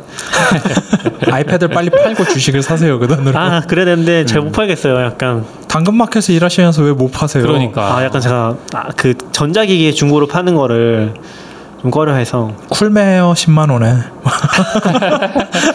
아 요새 사이드카로 쓰고 있어요. 요새 아이맥 아, 사이드카로, 네. 사이드카로 쓰는데 얘도 또 연결이 계속 끊기더라고요. 비싼 모니터다. 근데 아이패드 미니도 사이드카로 쓸 수 있어요. 어, 안 돼요. 되는데? 그 최신 거만 될 거예요. 어, 아, 4는 안 five, 된다. five. 네, 5는 네네. 돼요. 음. 네. 폰은 안 돼요. 아, 제건 돼요. 일정 그 시점 이후에 나온 것만 돼요. 음. 그래서 폰은 안 되더라고요. 해봤는데 폰은 안 아쉽네요. 됐고 그 아이패드는 잘 연결 쓰고 있는데 어떤 이유에서인지 모르겠는데 와이파이로만 되고 있어가지고 그러니까 얘가 와이파이를 쓰는 건 아닌데 아마 블루투스일 거예요. 근데 와이파이 켜놔야지만 되거든요. 사이드카가요? 네네. 사이드카 와이파이 있어야 돼요. 네. 아 와이파이로 하는 거 아니잖아요. 와이파이 꺼져도 되긴 해요. 와이파이만 켜져 있어야 되고 그러니까 같은 공유기 안에 있거나 그래야 될 텐데 에어드랍처럼 동작하는 게 아닐걸요? 아 근데 근데 제가 iMac에서는 알아봐요. 와이파이를 켜놓고 연결 안 하고 쓰거든요. 근데 그거를 끄 아예 와이파이 끄면 안 되고 켜놓고 연결 안 하고 있을 땐 돼요. 그러니까 와이파이로 하는 것 같진 않은데 와이파이를 켜라는 게 기본인 것 같아요. 와이파이를 안 할 수가 없는 게 통신량이 많을 텐데 AirPlay 쓰는 거고 예 Sidecar는 AirPlay 가지고 만든 거라서 음, 와이파이가 필요하긴 할 걸요 아이맥에 아이맥에서 와이파이 연결 안 하긴 하거든요. 음, 유선만 쓰고 있어서 아이맥이 사이드카를 지원 안 하는 거 아니에요? 아 지원하고 있다니까요. 아 그건 또 되고 네, 아이패드 지원하는데 근데 이제 약간 좀 음. 애로 사항은 이게 됐다가 끊기고 나서 뭐한 10분 있다 되거나 그런 음. 생각- 경우들이 발생을 하니까 유선으로 쓰고 싶다는 생각이 좀 많이 들긴 하더라고요. 음. 유선은 또 제 USB-C 케이블 문제인지 바로 연결이 안 돼서 음, 이상하더라고 좀 연결 방식이. 사람. 이상한 걸 수도 있죠. 제가 싫은 걸 수도 있고요. 그러니까 사이드카 아까 얘기했던 아이패드 스탠드 같은 게 있으면 좋겠다는 게 Sidecar에서도 똑같은 음. 문제가 발생을 음. 하는데 너무 화면이 낮고 좀 그런 맞아요. 것도 있고 네. Sidecar가 개인적으로 신기했던 건 예전에 Astropad라는 데에서 USB-C로 아이패드랑 통신하는 어떤 기기를 만들어서 했는데 그때 그 USB-C에 있는 어떤 아답터가 네. 화면을 인코딩하는 그러니까 화면을 압축하는 거에 특화된 칩이 들어간 거였거든요. 어. 그러니까 그렇게 안 하면 반응성이 좋아지지 않으니까. 네. 근데 사이드카는 그런 거 없이 한 거잖아요. 그래서 음. 사실 뭘 어떻게 했는지 되게 궁금하긴 했는데 음. 화면이 좀 많이 깨지긴 하더라고요. 네. 근데 기본적으로 좀 뭐라고 해야 되지? 그 자원을 많이 쓰는 것 같긴 해요. 네, 그쵸. 그러니까 이 메인 컴퓨터에 음. 자원을 많이 써서 iMac에서 붙여놔도 항상 CPU 좀 높은 상태고 음. 아예 이 MacBook Air에서는 못 쓰겠더라고요. 음. 거의 못 쓰는 단계. 그게 아마 인텔 인코더 같은 걸 쓰지 않았을까 싶어요. 네. 인텔에서 변환 빠르게 해주는 거. 그리고 사실 저는 Duet이랑 크게 차이를 못 느끼긴 했어요. 듀엣도 거의 좀- 아 그렇죠. 좀 힘들었고 걔도 좀 아직까지 자원상에서는 그렇게 큰 이득이 있는지 잘 모르겠다. 네. 그래서 점점 안 쓰게 되더라고요. 음. 화면이 안 보여요. 잘 안 보게 돼. 뭐 아무튼 좀 저희가 자꾸 얘기가 새는군요. 그러게요. 되게 오래 녹음, 녹음했네요. 그리고 어 뭐 적당히 잘라서 하시죠. 네. 좀 순서가 바뀐 것 같긴 하지만 이거 베어의 새로운 에디터가 나왔습니다. 써보셨나요? 아직 안 써봤어요. 베어가 새로 나온 건가요? Bear가 새로 나온 건 아니고 네. 이게 좀 사실 지난 소식이긴 한데 Bear에서 새로운 에디터를 공개를 했어요. 근데 그 에디터를 Bear 노트 자체에 포함된 게 아니라 네. 에디터를 별도로 다운로드 음, 받아서 음. 아 요게 새로운 에디터로 들어갈 거다 우리 Bear에 음, 음. 써보세요라고 이제 공개를 한 거죠. 아, 나중에 넣을 건데 지금 미리 써볼 수 있다. 그쵸. 그래서 아마 알파 버전이라고 했었나? 그렇게 해서 공개를 했고요. 네. Bear 앱에 알파 페이지 가보시면은 뭐가 에디, 좋아졌나요? 에디터 2.0 알파라고 다운로드를 받으실 수가 있습니다. 음. 그래서 음. 약간 단일 노트 앱처럼 네. 써볼 수 있어요. 굉장히 좋은 거는 이제 animated GIF 파일 지원이 되고요. 아. 어. 좋은 건지 잘 모르겠다. 근데 진짜 좋은 그러네요. 거는 진짜 저는 너무 충격받은 거는 어 테이블이 돼요. 음. 이걸 너무 잘 만들었어요, 진짜. 오. 전 역시 이거는 진짜 얘네가 음. 의식적으로 작업을 하는 거구나 하는 걸 음. 저는 100% 느꼈습니다. 음. 그리고 이제 좀 중첩되는 스타일의 그 CommonMark 문법들 이런 게 잘 안 됐나 봐요. 네. 전 중첩해서 쓰는 일이 별로 없었긴 네. 한데 음. 요게 이제 잘 된다고 하고요. 음. 그리고 footnote 기능이 들어갔다고 합니다. footnote. 어. 전 footnote는 뭐 footnote는 원래 있었어요. 이렇게 부- 아닌가? 아, 내가 지금 없었어요. Ulysses랑 헷갈리고 있나? 네네 Ulysses에 있고 음. 여기 없었는데 footnote 기능이 들어갔고 그다음에 어, right to left language를 지원한다고 하고요. 혹시 아랍어 쓰시면은 음. 알아보. 아니면 뭐고 고문서 옮길 때. 고문서. 그리고 better co- 그러니까 code block을 좀 더 강화했다고 하네요. 어. 이거는 아직 TeX 지원이 안 돼서 음, 그래서 아마 이런 것도 좀 원하셨던 분들은 미리 좀 음. 다운로드 받아서 써보고 이제 피드백 해주시면은 좀 장애, 아니, 그러니까 버그가 있다거나. 네. 음. 근데 어, 테이블 얘기를 좀 해보면은 저는 이게 굉장히 좋다고 느꼈던 게 어, 얘네가 사실은 plain text에 대한 굉장히 강한 집착이 있다고 생각을 해요. 음. plain text랑 GUI랑 어떻게 합쳐서 좀 쓸 거에 대한 음. 그런 집착이 굉장히 강한데 예를 들면은 Bear에 있는 내용은 그 Copy as Markdown으로 복사를 하면은 진짜 Markdown이거든요. 음. 이게 100% 호환이 돼요, 진짜. 음. 근데 Bear에서 쓰는 느낌은 꼭 Markdown이긴 한데 Markdown 아닌 느낌으로 좀 쓰는 게 음. 가능한데 그렇죠. 약간 좀 겹쳐져 있는 거죠. 근데 어쨌건 Copy as Markdown 그냥 카피하면 안 되고 반드시 Copy as Markdown으로 하셔야 됩니다. 그러면은 음. 우리가 개발자들이 쓰시는 거의 모든 도구에서 다 호환이 되는 거죠. 그러다 음. 보니까 저는 거의 모든 문서 작업을 다 Bear에서 하고서 음. Copy as Markdown을 복사하거나 저희 44비트도 마찬가지고 그런 식으로 작업을 하거든요. 근데 테이블 자체도 이 테이블이 지금 모양을 보면은 그냥 테이블처럼 그려져 있는데 텍스트예요. 음. 그러니까 우리 음, 텍스트 음. 테이블 문법 있잖아요. 이 내부에는 그게 그대로 들어가 있어서 네. 음. 지금 이 에디터에는 Copy as Markdown이 없었거든요. 제가 테스트했을 때는. 음, 네. 근데 이게 어떻게 그 표가 깨지니까 그 텍스트가 보이더라고요. 음. 근데 보니까 그게 이제 Markdown의 텍스트 문법 사실 음. Markdown 원래 거는 없을 거고 확장 문법이긴 한데 음, 네. 그 문법으로 만들어져 있더라고요. 그 말은 그 문법을 지원하는 데는 복사해서 똑같이 음. 들어간다는 음. 거죠. 이게 엄청 큰 고민이었을 것 같아요. 왜냐면 테이블이 들어간 순간 사람들이 좋아하는 거 알겠는데 음. 이 문법을 깨트리면은 딴 데 복사했을 때 테이블은 깨지는 거잖아요. 음. 그래서 저는 이런 고민을 했다는 게 아 얘네는 음. 진짜 확신범이구나. 네. 얘네는 진짜 자기네가 뭘 하는지 알고 있구나. 음. 그런 생각이 들었어요. 왜냐면 이 의식이 없으면은 맞아요. 이런 걸 못 만들었을 거거든요. 그냥 아 테이블이 됩니다. 근데 음. 이제 텍스트로 보려고 하면 아 이것도 텍스트 안 되니까 쓰면 안 되겠네라는 생각이 음. 들고 고민을 하게 만드는데 어, Bear는 그런 거 진짜 잘했던 것 같아요. 그러니까 알파. 페이지에 보면 테이블 얘기하면서 그 옆에 코멘트로 No, you aren't dream이라고 써놨거든요. 네가 꿈꾸는 게 아니야라고 할 수 있는 건데. 아니 아니잖아요. 어, You aren't dreaming? 네. 너 어. 지금 아니, 꿈꾸는 거 아니야 아. 이런 얘기잖아. 아, 네네네. 네, 그러니까 이게 정말로 구현될 거라고는 상상하기 어려웠던 그런 음. 기능인 거죠 그만큼. 근데 저는 어쨌건 그거를 텍스트 베이스로 음. 이거를 텍스트를 보고서 렌더링을 하는 식으로 네. 구현했다는 게 진짜 대단한 것 같아요. 그래서 약간 Bear가 잘, 잘한 부분이 잘하고 있는 부분이 저는 그런 거라고 생각하는데 약간 Markdown 때문에 부분 렌더링을 구현한 것 같아요. 그러니까 음. 우리가 보통 부분 렌더링을 생각 안 하잖아요. 그러니까 이 문서 전체를 렌더링하는 컨셉으로 기존의 에디터를 다 만들었어요. 그러다 보니까 Markdown이 커지면은 이런 식의 하이브리드 에디- 에디터는 엄청 느려지거든요. 음, 맞아요. 근데 Bear는 어쨌건 그거를 부분 렌더링을 하고 있는 것 같고 어. 그래서 가끔씩 어, 렌더링 깨지는 케이스가 있어요. 그래서 문서 갔다 오면 살아나는데. 네. 렌더링이 깨지거든요. 그게 부분 렌더링 해서 그런 것 같아요. 근데 그게 힘들 수밖에 없는 게 음. 생각해 보면 backtick 같은 거 이렇게 세개 쓰면은 네. 밑에가 다 코드가 돼 버리잖아요. 맞아요. 그런 것들 중간에 잡아낸다는 게 사실 음. 엄청 어려운 일이잖아요. 어쨌건 그거를 어떤 식으로건 어 전체적인 음. 그 정합성보다는 부분 최적화를 통해서 음, 음. 그 장점을 제공한다는 게 저는 좀 좋은 포인트지 않나? 음. 그래서 약간 이게 두- 도드러지지는 부분은 아닌데 사람들이 이런 거 가지고 의식하진 않는 것 같지만 음. 되게 까볼수록 좀 매력적인 음. 까볼수록 얘네가 아 진짜 뭔가 하는 걸 자기네가 뭘 하고 있는지 의식하고 있고 이미지 같은 것도 마찬가지고 그런 게 되게 좋은 것 같아요. 약간 음. 전 이맥스에서 글 쓰는 거 포기한 게 결국 이미지가 안 나와서긴 하거든요. 음. 근데 그 이미지 안 이미지 나오는 건 굉장히 중요해요. 그쵸. 그거 없으면 이게 뭔 이미지인지 모르기 때문에.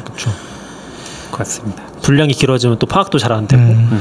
테이블도 마찬가지인 것 같고 테이블도 기존엔 저는 이제 그 Markdown 텍스트 문법 쓰긴 했었는데 44비치에서는 이제 좀 더 편하게 쓸 수 있지 않을까 테이블 음. 필요할 때 그런 것들은 좋은 것 같아요 그래서 그냥 개인적인 생각입니다 많은 분들이 음. 공감하실지 모르겠지만 Bear를 좋아하는 코드 블럭에 TeX만 들어갔으면 좋겠어요 이제. 아 그쵸 태학기랑 일단 저는 TeX만 들어가도 만족할 것 같아요. 음. 그래프까지는 필요 없고. 근데 TeX은 또좀 어렵지 않나요? 다른 그쵸. 부분으로 Markdown TeX 지원되는 것 자체가 어렵죠. 아예 따로 움직여야 되니까 네. 아마 거- 크게 기대는 안 하고 있어요.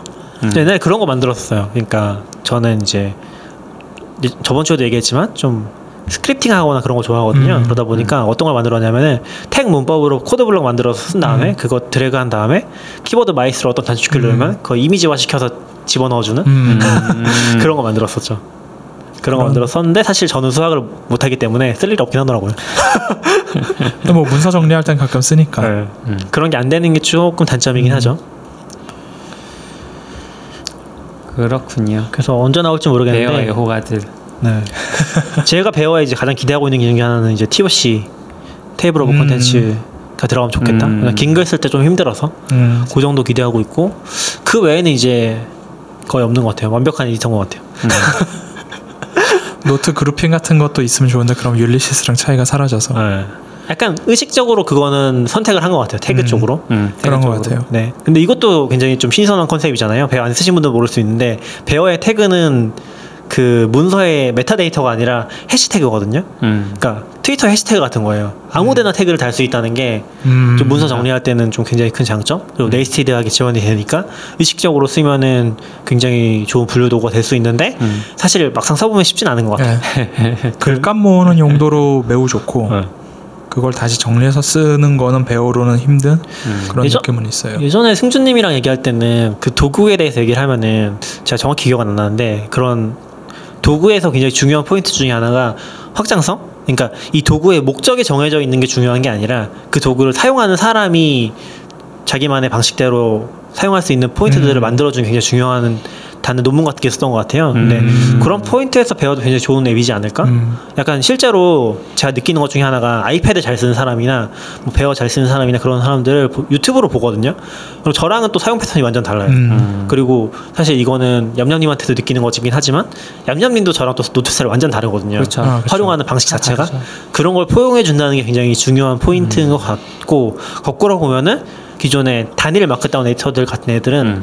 그런 게 안 되니까 음. 그냥 진짜 에디터로만 좀 매력이 있었던 것 같고 좀 그걸로 끝나버린 음. 느낌이긴 한 것 같아요.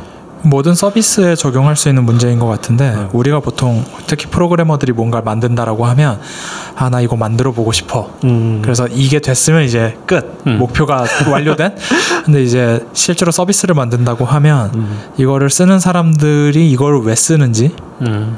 내가 이거를 왜 만들고 무엇이 불편해서 만들고 싶었는지 그런 것들이 좀 들어가 주는 게 결국 서비스를 발전시키는 데 도움이 되지 않나 싶어요. 그리고 약간 트렌드 자체가 모바일로 넘어가면서 음. 경험을 주는 데 많이 집중이 돼 있잖아요. 음. 근데 데스크탑 앱들은 경험을 주는 게 중요하다기보다는 경험을 설계하는 게 굉장히 중요하다고 생각하거든요. 음. 그러니까 사용자가 내 메뉴 하나 바꾸는 것도 엄청나게 큰 장점이 되는 거죠. 음. 근데 모바일 앱에는 그런 컨셉이 거의 없잖아요. 없죠. 그러면 트렌드가 좀 바뀐 것 같은데 음. 뭐 그런 포인트에서 굉장히 여전히 물론 뭐 Bear는 그런 건 아니지만 음. Bear는 이제 그런 종류의 확장성은 없긴 한데 제한된 안에서 어떻게 쓸지에 대한 것들은 여전히 설계 가능하다. 음. 약간 좀 노트 앱들도 그런 게 되는 게 있고 안 되는 게 있고 그런 생각이 많이 들거든요. 음. 에버노트 같은 것들은 그런 게 썩 잘 되진 않는 것 같고 음. 뭐 쓰는 방식은 굉장히 다양하긴 하지만 결국에 얘는 좀 느려져서 그렇게 안 되는 것 같고 Bear는 아직까진 저는 지금 노트 꽤 많은데 음. 제가 만들어 놓은 노트가 지금 몇 개냐 어 3,600개 정도 있는데 와. 와. sidebar가 안 느려지거든요. 음, 이거 엄청 중요한 포인트입니다. 그 정도 개수인데 안 느려지기 쉽지 않죠. 네, 이거는 진짜 잘 만든 앱이라고 생각해요. 음. Bear는 잘 만들었어요. 싱크되는 것도 너무 좋고. 그렇 죠. 전 요즘에 배어에서 할 일 관리도 한번 해보고 있어요. 다시 음. 다 재, 재도전. 이번엔 태그에다가 투두와 투데이를 적었어요. 음. 그래서 오늘 할 일과 앞으로 해야 될 일을 적고 할 일을 어느 정도 마무리했으면 그 노트에다가 뭘 어떻게 했는지 적어 놓는 거. 음, 제가 지금까지 그거를 잘 안 했었거든요. 다 네. 끝나면 몰아서 정리하는 편이었는데 맞아요. 중간 중간 정리를 하기 위해서 그렇게 한번 써보고 있어요. 이게 약간 뜬금없이 아까 전에 모니터링 그러니까 그 관측은 굉장히 비용이 많이 든다고 얘기했잖아요. 그거랑 네. 똑같은 거라고 저는 생각을 하는데 어 저도 올해부터 시도를 했던 것 중에 하나가 과거를 기록하는 거. 음. 좀제 방식을 만들어서 기록을 해봤는데 잘 안 되더라고요. 네. 일기도 그렇고 결국에 그게 내재화되지 않으면은 맞아요. 그 시간을 내재화시키지 않으면은 이게 나중에 정리를 하는 게 되는 거잖아요. 그날 마지막이라든지. 근데 이게 며칠 밀리면은 사실 양이 진짜 많아요. 네. 그러니까 음, 3일치를 정리하면은 한 시간이 걸리는 거죠. 그렇게 음. 생각하면 일주일 밀리면 사실 이제 정리 포기하게 되고 또 밀리고 그래서 이것도 설계하는 게 굉장히 중요하지 않나 네. 생각이 그냥 문득 들었습니다. 관계는 없지만. 저희 회사에서는 한 달에 한 번씩 이제 먼슬리 피드백이라고 서로 상호 피드백을 주거든요. 음. 네. 거기에 자기가 했던 일을 기록하게 되어 있어요. 어. 그러니까 자기가 먼저 1차 피드 1차는 자기의 평가 자기 스스로 평가하는 거예요. 그리고 맨 마지막에는 내가 한 달 동안 어떤 일을 했다. 그걸 이제 공유를 하고 그러면 음. 2차 피드백은 다른 사람들의 그 했던 일들을 보고 아, 내가 이 사람의 업무가 익숙하게 느껴지는가를 평가를 해요. 음. 그러니까 사실 이제 이 사람이 일을 잘했다 못했다가 아니라 이 사람이 소통을 얼마나 많이 했느냐 음. 일을 하면서 이런 거를 보는 거죠 측정하는 척도로 근데 두 번째 피드백을 하기 위해서 첫 번째 피드백을 내가 작성을 하잖아요 그러면 월 말이 돼도 사실 한 달 동안 했던 일이 다 기억이 안 나요 어, 기억이 안 나죠. 네, 그래서 저 같은 경우는 이제 첫 번째 했을 때는 기덥을 좀 보고 커밋을 보고 참고를 했고 두 번째에 쓸 때는 그한 달 이후 시점에 저희가 아사나를 도입을 했거든요 회사 전체적으로 음. 아사나에 할 일들을 기록해 보니까 여기서 complete task만 보면 내가 어떤 일인지 눈에 보이는 거예요. 그래서 Asana를 좀 더 적극적으로 쓰고 있어요. 음. 그래서 그 할일 기록용으로도 쓰지만 이제 Asana에 내 개인 task를 만들 수 있거든요. 다른 사람이 볼수 없는 음. 그런 어. 걸로 해서 이제 내가 혼자서 하는 일들 혹은 이제 그 굳이 회사 전체적으로 알리지 않아도 되는 일들은 거기다 작성을 해놓고 음. 이제 나중에 뭐 monthly 피드백 할 때는 이제 내 개인적인 task도 보이니까 이것들이 어떻게 영향을 미쳤는지 뭐 이렇게 정리도 하고 하면 좋더라고요. 음. 저는 문득 든 생각이 이게 좋기도 하고 안 좋기도 한데 왜냐면 저는 GitHub을 굉장히 좋아하면서도 GitHub이 사실 MS의 독점과 굉장히 연결돼 있다고 생각을 하긴 하거든요. 왜요? MS가 오픈 소스 세계를 주도권을 가져가는 거죠. 근데 GitHub을 가져감으로써 그렇죠? 음. 네, GitHub이란 서비스 위에서 모든 게 다 돌아가게 되니까 사실 우리가 오픈 소스라든지 프로그래밍 하면 GitHub이라고 생각을 하잖아요. 음. 근데 그거는 equal MS인 거죠. 그게 사실 좋은지 나쁜지 잘은 모르겠긴 한데, 그러니까 GitHub을 회사에서 쓰니까 요새 어떤 생각이 드냐면은, 아, 회사가 커지면은, 예를 들면은 그런 게 있어요. 이게 저희는 private이잖아요. 그 GitHub 오거나이제이션이. 네. 여기서 그 외부 오픈 소스나 우리가 보통 다 오픈소스 쓰잖아요. 음. 거기에 있는 이슈를 링크를 걸면은 그 이슈에 저희 이슈에 링크가 걸려요. 아 그래요? 그러니까 원래 그 같은 저장소에 걸리는 거 아시죠? 네네. 네. 네. 이, 이슈를 걸면 그쪽에 이제 reference 남잖아요. 네. 그게 오픈 소스에 똑같이 적용이 돼요. 음. 근데 그거는 이 오거나이제이션에 속한 사람만 보이는 거죠. 이해되시나요?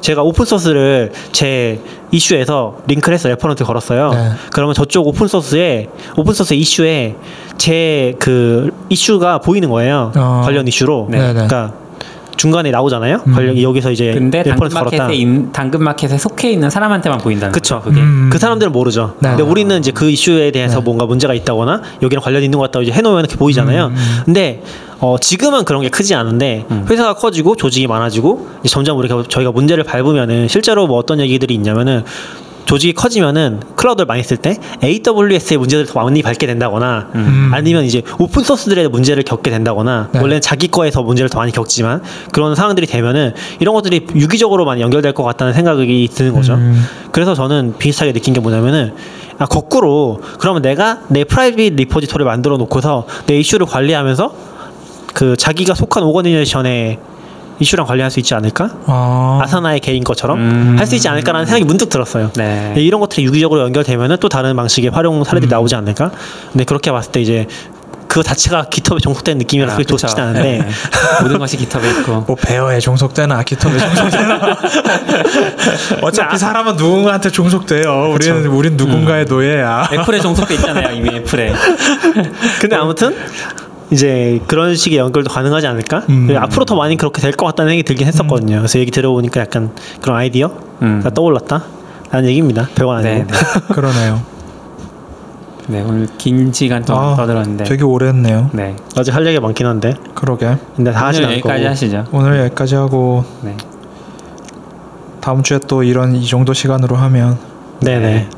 되지 않을까. 고생하셨습니다. 수고하셨습니다. 다들 수고하셨습니다. Standard output. FM.